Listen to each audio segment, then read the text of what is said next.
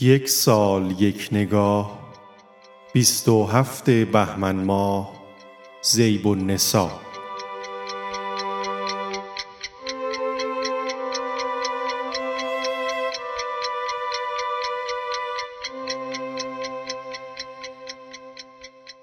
ذیب النساء فرزند ارشد شاهزاده محی الدین در بیست و هفت بهمن ماه سال 1016 شمسی در دولت آباد که امروزه در هندوستان قرار دارد زاده شد. زیب النساء علوم فلسفه، ریاضیات، نجوم و ادبیات را آموخت و دستی در فارسی، عربی و اردو داشت. وی در خوشنویسی نیز شهرت خوبی یافت. او همچنین به موسیقی علاقه داشت و گفته شده او بهترین خواننده در میان زنان زمان خود بوده است.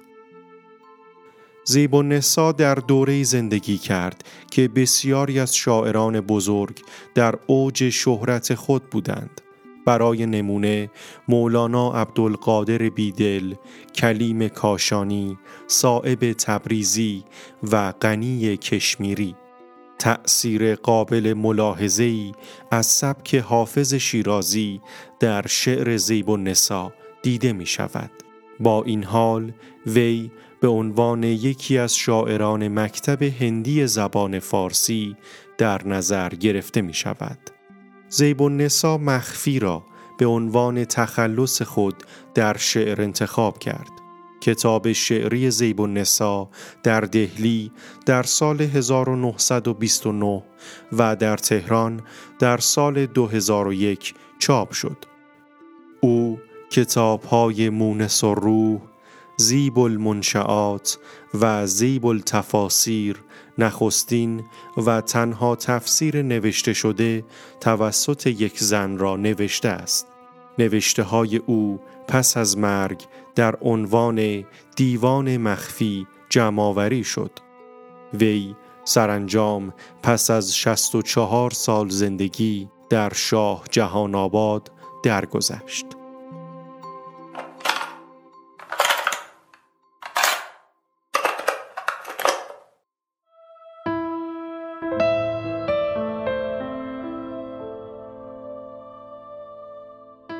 باد صبا را به گلستان گذری هست.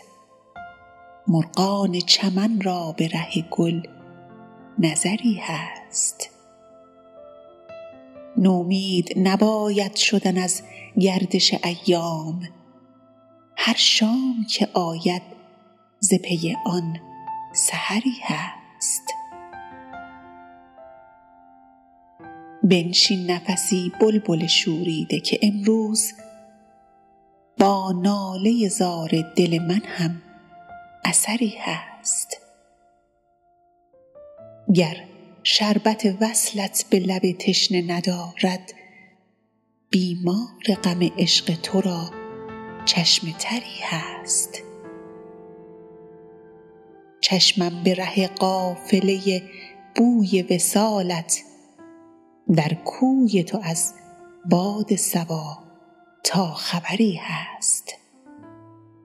بیداد مکن این همه ها بر دل مخفی. بیداد مکن این همه ها بر دل مخفی. اندیشه نما غیر تو هم دادگری هست.